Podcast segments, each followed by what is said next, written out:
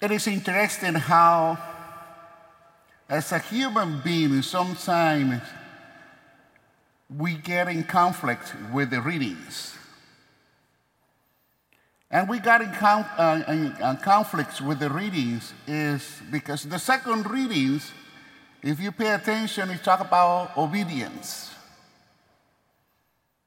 And we learned that, I will say, very well. However, in the gospel, in the gospel today, it contradicts that obedience. And you will say, why, Father Norby, they say that? I remember, I don't know if you remember this, but I remember when I grew up, my dad always said that you have to be the first in everything. How many times do you say that to your kids?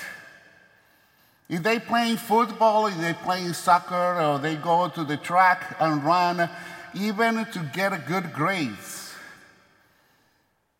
I heard and I grew up listening, and my father telling me, You need to be the first, and I will be proud of you. How many of you grew up like that? No, you don't want to raise your hands, no? Don't be ashamed.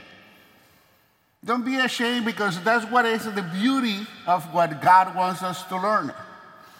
And then you will say, How can we be the first when the gospel said that you should be the last? And we do that in our own convenience. When I heard the gospel, when I was getting it, even yesterday, the first things that come over here in my mind was the one of the uh, jingles of the commercial that say, "Is your convenience store?"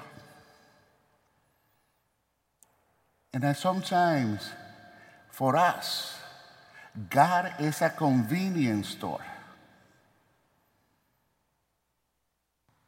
I'm glad to see the first pew today filled because it's not a priority in our churches to be first uh, sitting in the first pew. Always people wants to sit in the back.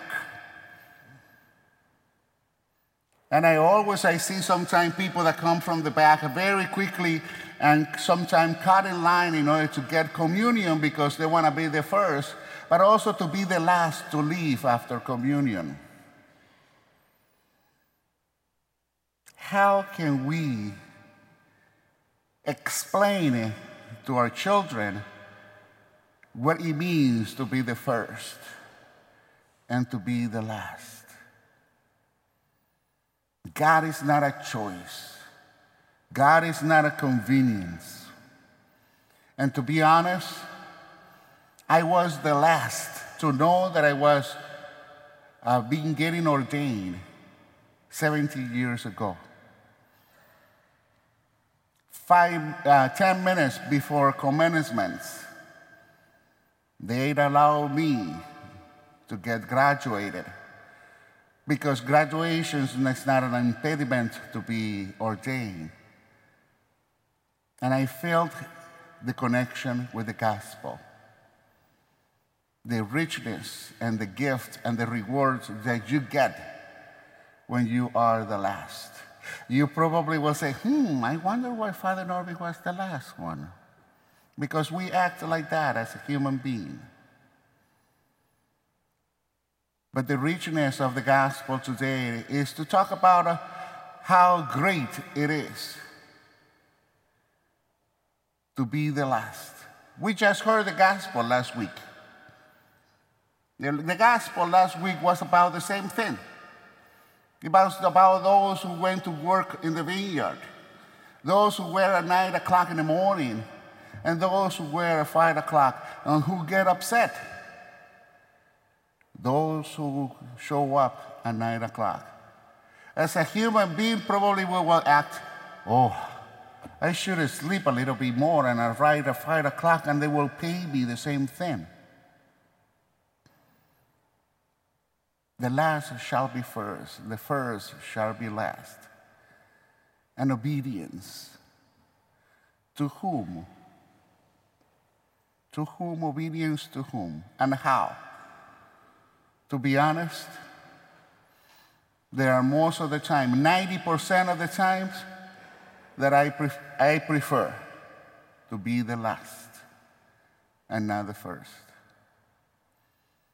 Sometimes it is good to be underground than to be recognized as one of the greatest one. And when Jesus wants us is to make a balance in our life and to be humble as much we can be.